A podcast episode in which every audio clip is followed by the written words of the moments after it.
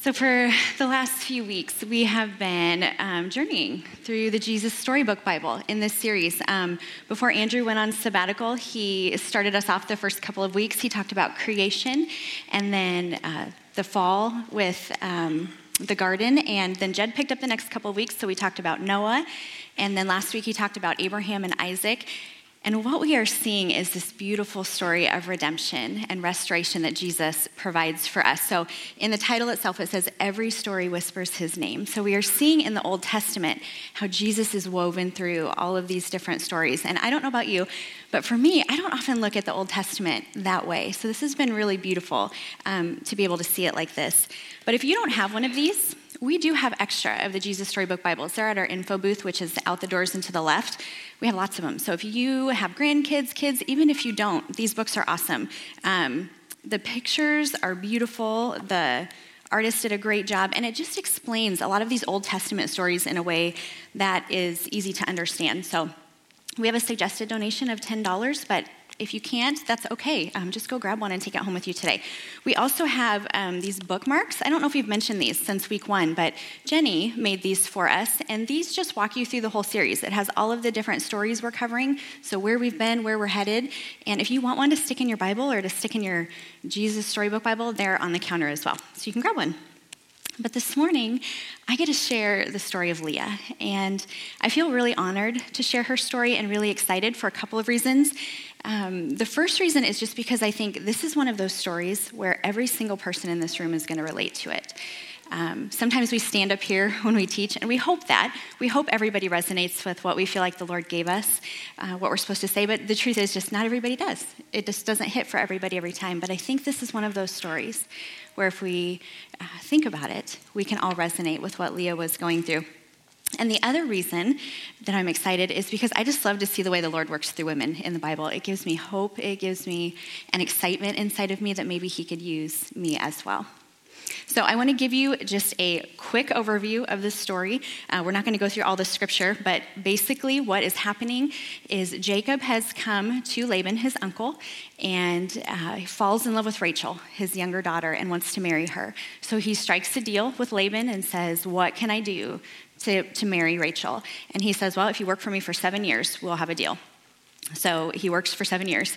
And the Bible actually says, I don't have this verse for you, but um, that it didn't even seem like seven years to Jacob because of his love for Rachel, which I thought, oh, that's so sweet. Um, he loved her that much. But what happens is Laban performs a switch without him knowing, and he actually sends Leah to Jacob that wedding night um, because their custom in that day was that the older daughter would be married first. So, of course, Jacob wakes up the next day and he's furious. He wakes up next to Leah and he goes to Laban and he said, Why would you do this to me? And Laban agrees, Well, if you work for me another seven years and you spend this wedding week with Leah, I will give you Rachel. And then you can work for me another seven years. So um, Jacob agrees and he ends up with two wives one he loves dearly and one not so much. So as I was preparing um, for this message, I went back to a book that I read several years ago. I had actually been feeling a nudge to reread this book anyway lately, um, but then when I saw what we were going to be talking about today, I thought, okay, this is a good time. It's called Uninvited. It's by Lisa TerKeurst. It says, Living Loved When You Feel Less Than, Left Out, and Lonely. And this book is about rejection. Lisa shares a lot of stories in here in her own life of how she's battled rejection and how she has learned to find fullness and wholeness in God looking to Him for her identity and her purpose instead of the people around her. So, I want to share a quote with you from this book that really stood out to me, um, especially the second time. And we're going to put it up here on the screen for you. Rejection isn't just an emotional feeling, it's a message that alters what you believe about yourself. Rejection is not just an emotional feeling, it actually alters what you believe about yourself. I think that's kind of scary. Um, it gives people in our lives a lot of power over us. And we can end up in this spiral. And I tried to think of a good visual to help you picture this today, but I couldn't think of anything. So I'm just going to try to explain it and hope it makes sense. But as humans, we are by nature just empty. We are looking for a fullness and a wholeness that we don't have. So we look to the people around us. And we want them to see us. We want them to be happy with us, proud of us. We want to hear affirmations from them so we feel better about ourselves so that we can get filled up again. Instead of looking this way. So we're, we're here instead of here, which is ironic because the only way we're ever going to get complete fullness is to go here. But we keep our eyes here because we want, and in good ways, we people please. We try to do good things for people so that they see us. But the problem with that is we're never going to get that fullness until we start looking um, toward the Father. Um, but we keep taking our eyes off of Him. And you better believe that the enemy is going to use this against us. He knows we operate like this as humans. So what does he do? He says, Oh, do you see her sitting over there? She's, she's thinking about you right now and she doesn't like you. This is what she's thinking. And your mind starts to race. Or you see two people sitting over here and they're talking. So the enemy says, Yep, they're talking about you right now. They don't like you. Or social media, which is just the worst. You only have four likes on your post. He has 15. That means people like him more than they like you. So many things can make us feel unseen, unheard, and unloved. We get passed over for a promotion. We find out that there was a gathering and all our friends were invited except for us girlfriend leaves us for another guy, or vice versa. It's rejection, and it hurts. It can catch us off guard. Um, it can wreak havoc in our lives, and it messes. The worst part is that it messes with our self worth, our self esteem, how we view ourselves.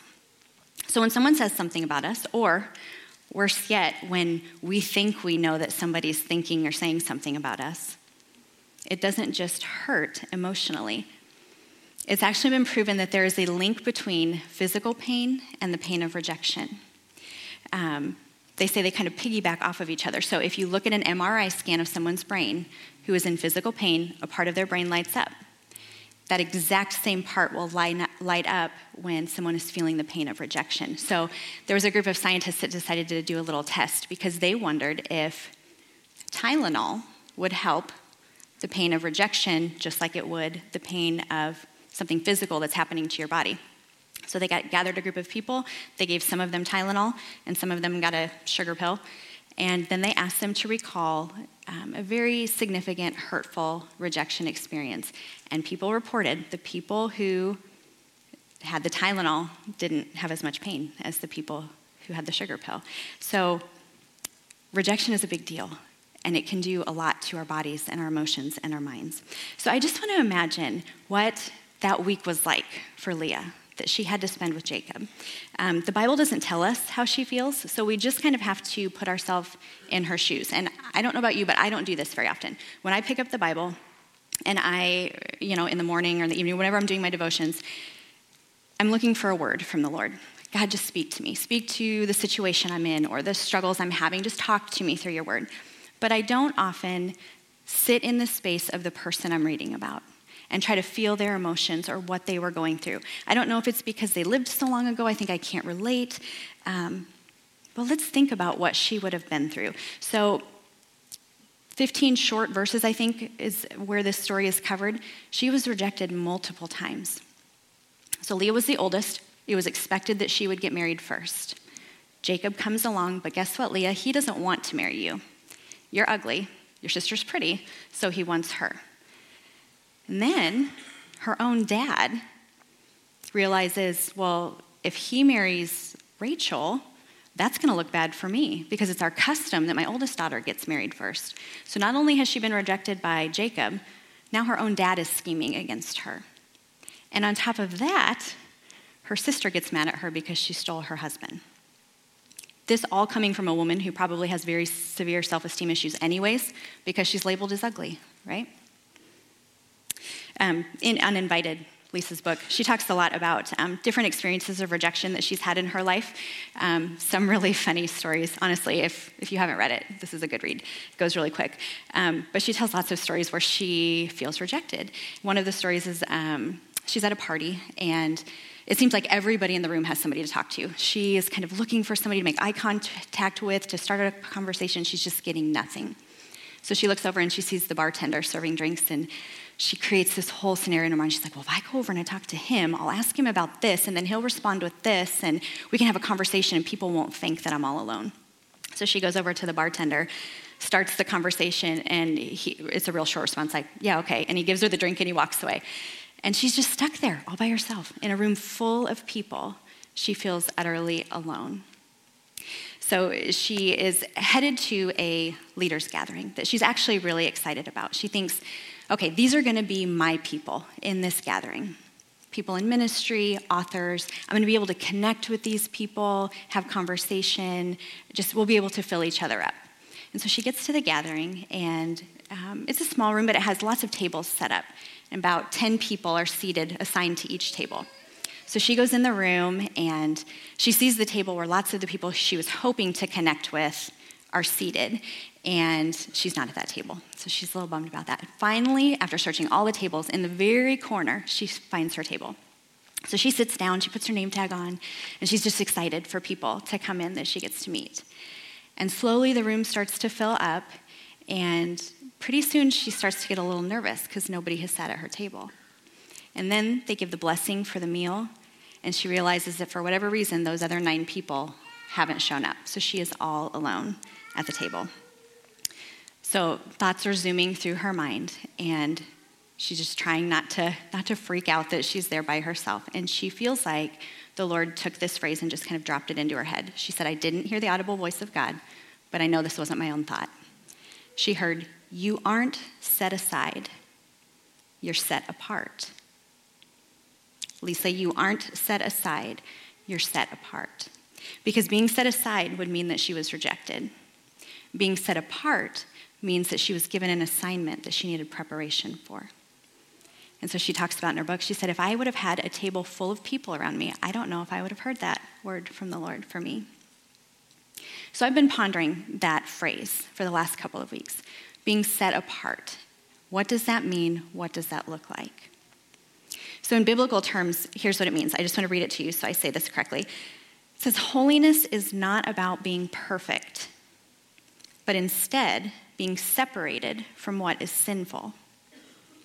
We can't make ourselves perfect or blameless, but we can choose to be set apart or different. We can choose to live in a different way. We can choose to walk in a way that we are opening ourselves up to God for God to use us for his glory. That does not mean we're perfect, but that means we are intentional about the way that we are living our lives so that he can use us. So I hear that and I think, oh, but that's not me. God, I have made so many mistakes in my life. I made a mistake yesterday. You, there's no way you would use me for your holy purposes, for your glory. But I think there are lots of people in the Bible who felt that same way. So I want to go through a list with you this morning, just quick. We're going to go through their names. I'm going to give you people in the Bible who God used for his glory that had very good reasons for why he shouldn't have used them for his glory. And I want to see if you resonate with any of these. So, see if you can pick yourself your excuse, what your excuse would be out of this out of this group. So, first one. Abraham, too old. Elijah, suicidal. Joseph, abused. Job, bankrupt. Moses had a speech problem. Gideon was afraid. Samson was a womanizer. Rahab was a prostitute. The Samaritan woman was divorced. Noah had a drinking problem. Jeremiah was too young. Jacob was a cheater. David was a murderer. Jonah ran from God, probably smelled a little bit like fish. I'm hoping that's none of you this morning. Naomi was a widow. Peter denied Christ three times. Martha was worried about everything. Zacchaeus was small and money hungry. So if I haven't gotten you yet, I think I'm going to get everybody in the room on this one. Are you ready? The disciples fell asleep while praying. Did you all just go down? Yeah? I hope so. No, I don't hope so, but I'm assuming we all did. And Paul was a Pharisee who persecuted Christians before actually becoming one. So all of these people would have said, No, God, you can't use me. I can't be set apart for your holy work. So, how do we shift our way of thinking? How do we shift our identity from what other people think of us or say of us to what God thinks and God says? This is really hard. Um, it's hard, and I don't want to pretend like it's easy. It's hard to talk about rejection and try to come up with a plan for how we deal with this well in 25 minutes. So don't um, don't take that away this morning that this should be easy because it's not. Um, but we can't control what other people say about us or think about us. We try. We advocate for ourselves if we find out that someone says something or believes something, maybe about something we said that just isn't true or not something we intended. We try to fight for ourselves. We try to explain it away. Well, this is why I said what I said, or this is what I meant. But no matter how much we try to explain it away, we can't change how people feel or think about us. So we have to be able to let go of that.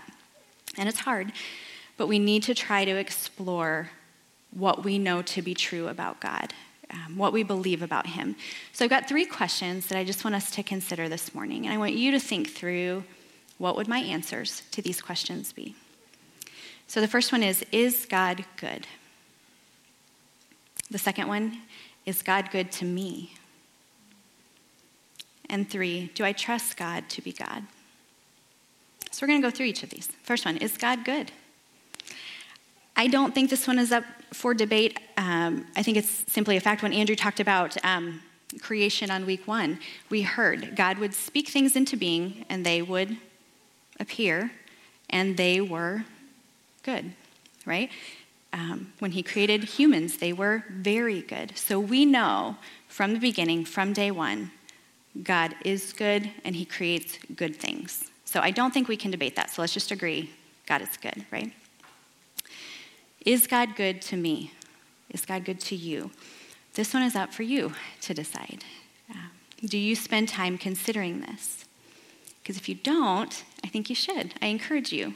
Think about how God has been good to you in your life. I've heard this saying many different ways, it's been worded many different ways, but the idea that gratitude and thanksgiving cannot exist in your brain at the same time as things like worry, fear, anxiety. They just can't coexist. And I have found this to be very true. Um, I'm just a worrier by nature, so if something happens and I start to get a little anxious or worried about something, I've tried this many times where being transformed by the renewing of your mind, right? I intentionally think about what am I thankful for? If I'm driving in my car, I look out the window. God, I, I'm thankful for that beautiful sky today. Man, it's gorgeous. Thank you for that. Thank you for the air in my lungs. Thank you for the changing seasons that are happening right now. Thank you for my kids. Thank you for my marriage. Just all of the things that I can thank for, think of that I'm thankful for. And what happens is, very quickly, whatever it was I was worried about kind of disappears. It kind of fizzles away. So there's a reason that the Bible tells us how to think about things because God knows how powerful our minds are. Um, so he tells us whatever is true, right, lovely, pure, think about those things. Because as soon as we start to think about the bad and um, spiral in that place, we can very quickly forget what we know to be true how good God really is to us. Because we can tend to focus on those things that are hard or sad or frustrating. And then the third one do I trust God to be God? I'll be vulnerable and admit sometimes this is a big no for me. Um, I struggle with trusting God. Is it my personality type? Maybe. Is it because we as humans um, struggle with authority? Maybe. Um, but there's a saying that sometimes we just have to let God be God. And I think that's what we see Leah do in her story. We see how things shift for her. If we would have gone on to read a little bit more, which we will talk about, but um, as we see her shift her gaze to the Lord instead of the people around her, we get to see how God starts to bless her in big ways. So we see her dependence on Jacob's love and affection um, and his acceptance of her shift to, oh, wow, this is what God thinks about me, and this is how God is using me. And the way that we see that um, are in the coming verses when, we, uh, when she starts talking about the birth of her kids and the way that she names her kids, which is super interesting. I had never looked at this before or considered this before. But biblical names have really strong meaning. Um, if you look back through the Bible. Today, we name kids a lot of times based on what sounds good or a sentimental name from family or something like that. In biblical times, people named their kids based off of what was going on at that time or a way that they wanted to see their child fulfill something. So names had meaning. Um, we also saw parents would watch their child grow, and as if their, if their child didn't maintain whatever that was, they would change their name, like Jacob. Jacob's name later changed to Israel. So names were a big deal. Um, so I want to look at how Leah named her, her kids. But first, let's take a look at 2931. So this is the verse right after um, the video ends. Um, and it says, When the Lord saw that Leah was not loved, he opened her womb, but Rachel was barren. So the Lord saw Leah, and he gifted her with a son. Back then, sons were a big deal. Sons were considered, you are being blessed by the Lord. And guess how many Leah ended up having? Six. So it's kind of like a wow, God was really blessing her through the birth of her boys. So we're going to see how her attention started to shift as she was having her kids. So her first son's name was Reuben. And Reuben means behold a son, or it also means to see. So verse 2932 says, Because the Lord has looked upon my affliction, there now my husband, therefore now my husband will love me. So Leah has seen that the Lord sees her pain right? So she's starting to kind of look toward the Lord a little bit, but she's still hoping that because of this son, now her husband's going to fall in love with her. And then number two is born. His name is Simeon, and his name means heard. Verse 33 Because the Lord has heard that I'm hated, he has given me this son also. So Leah wanted communication with her husband. She's not getting it. But she does know that the Lord hears her. So she's still shifting so the Lord sees me, now the Lord hears me. And then son number three comes along, and his name is Levi, which means attached. Verse 34 Again she conceived and bore a son and said, Now this time my husband will be attached to me, because I have borne him three sons. Therefore his name will be called Levi. So Leah does what most of us do, right? We try to get our eyes focused on the Lord, and then, oh, she falls back into that trap she was kind of in. She's wanting her husband to notice her because of what she is giving him, these sons. But then son number four comes along. His name is Judah, which means praise. So Leah has finally realized okay, I'm not getting what I want to get from my husband. He does not love me. I'm just, I'm not there with him. So I'm going to give my life fully to the Lord and let him speak into who I am. So the verse 2935 says, This time I will praise the Lord. She goes on to have two more sons and a daughter, actually. Um, her other sons are named Issachar and Zebulun, which mean reward and honor. So she sees what the Lord is doing in her life. She sees how he is gifting her and blessing her. But what he's doing for her, what the Lord did for her, went clear beyond anything she could have ever imagined. Um, her story started with a really painful, unexpected marriage, and it ended up leading to two very significant Old Testament institutions. From Leah comes the Levitical priesthood and the monarchy. So, from Levi, who is her third son, comes the priesthood. So, as they are having kids, having kids, having kids, Moses and Aaron come from him, come from his line. And then Judah, her fourth son, leads to the monarchy, which eventually leads to King Jesus. So Leah gets to be the great, great, great, great, great, great grandmother of Jesus. So she became the woman that every Jewish woman back then would have envied because she gets to be part of that messianic line. And when did it happen? When did these blessings start happening for her? It's when she turned things over to the Lord. Um, through Judah, Jesus comes. So this Leah's story in here is the girl no one wanted. So she goes from being the girl that no one wanted to the woman everyone would have envied. And she becomes, she goes from being a nobody to a somebody. And not just a somebody, but a significant, significant somebody. So I think that's one way that we can see how Jesus is woven through this story in the Old Testament. But I think there's a second way. Um, because if we think about how Leah would have felt, she would have felt set aside, right? She wouldn't have felt set apart. She would have felt set aside replaced and rejected. And I wonder if anybody else in the Bible experienced those same feelings. So I want to look at John 1 11, which says, He came to his own, and his own people did not receive him. Luke 19 14, and they cast him out, saying, We do not want this man to be our king. So Jesus was set aside. Matthew 27 21, they chose Barabbas, a robber, rather than him. Jesus could have gone free, but the people replaced him with Barabbas, so he was replaced. In Isaiah 53 3, he was despised and rejected of men, a man of sorrows and familiar with pain. So Jesus was rejected. So, yeah, I think he knew Leah's pain. I think he knows you. I think He knows everything about you and everything about me and the ways that we have felt rejected or when rudeness or insults come at us, when we face persecution. He sees all of it and He knows how it feels. And there's nobody in the world that loves us more than He does. Uh, the truth is, we are all broken. We are going to hurt people, sometimes intentionally, a lot of times unintentionally but people are going to hurt us as well. So God blesses Leah because he saw her. Um, he saw her hurt and her pain and he had compassion on her, but this didn't happen instantaneously. And I think that's really important because I think often we look at a small section of scripture, like 15 verses, and we think that this happened so fast. Leah was hurt, God saw her, God fixed it.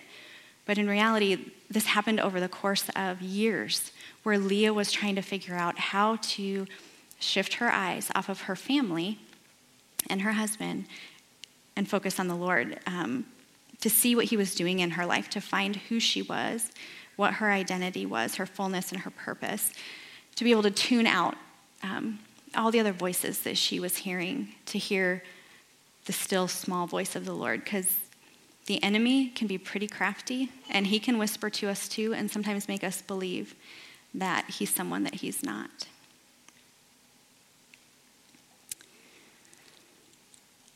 I, I wasn't sure if I was going to share this this morning. Um, but now I have to because it's bringing emotion. So I can't just stop. Um, I don't want to speak for the other teachers that are up here, but I want to share something that's true for me. Um, anytime that I speak on something that's especially topical, like rejection, man, the enemy comes at me for the couple weeks ahead of the message. Um, with rejection specifically, I think um, I've dealt with this, uh, as I'm sure all of you have, all your life. And I've, i feel like I've gotten to a pretty healthy place where um, if I'm rejected in a situation or someone says something, I know who I am in the Lord. Um, I feel like it stings but there's a peace that I have that I think is a gift from the Lord. So I think the enemy knew that he wasn't getting to me in the last couple weeks, so he went after my kids. Um, not all of them, but some of them in different ways over the last couple weeks. And man, you think you have something under control and figured out, and then he goes after your kids. And it's like a whole new beast, isn't it, when it's your kids? So I was trying to write this and trying to figure out how do we how do we face rejection well? How does that look? So I'm trying to write this, but I'm still battling all of those feelings and those emotions and that hurt. So, one thing I want to say about that if you are struggling with rejection, it's a big deal. And I see you, I feel it, I understand. But two, and this is what kind of hit me last night. If this happens for me, and I'm only up here four times a year, what is this like for our teachers who are up here more? Um, Andrew's up here 40 plus weeks a year. And I can't imagine how difficult that must be to sit in that on a regular basis. So, October is actually Pastor Appreciation Month. And if you've been wondering, hey, how could I, how could I gift our pastors well? Can I make a suggestion? Would you gift them with your prayers? would you cover them on a daily basis? Would you pray for their marriages, for their kids? This is intense up here. It's just the reality. It's very intense, and I am 100% sure that they would tell you that more than anything else, they want your prayers.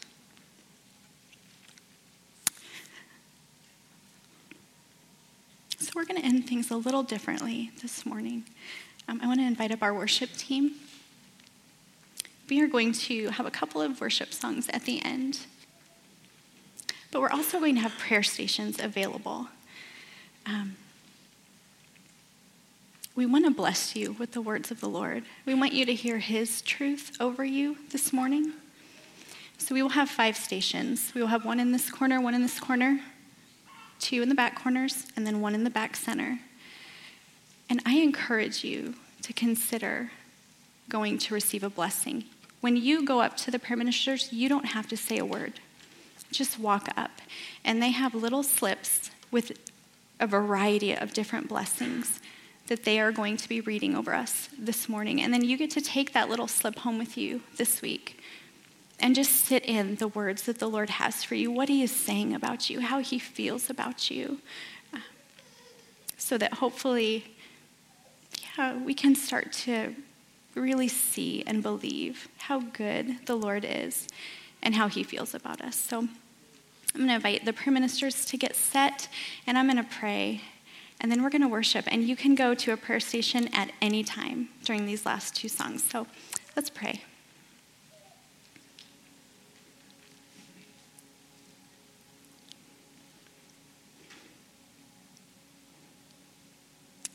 So, Father, we long to know your thoughts for us. Who do you see when you look at us?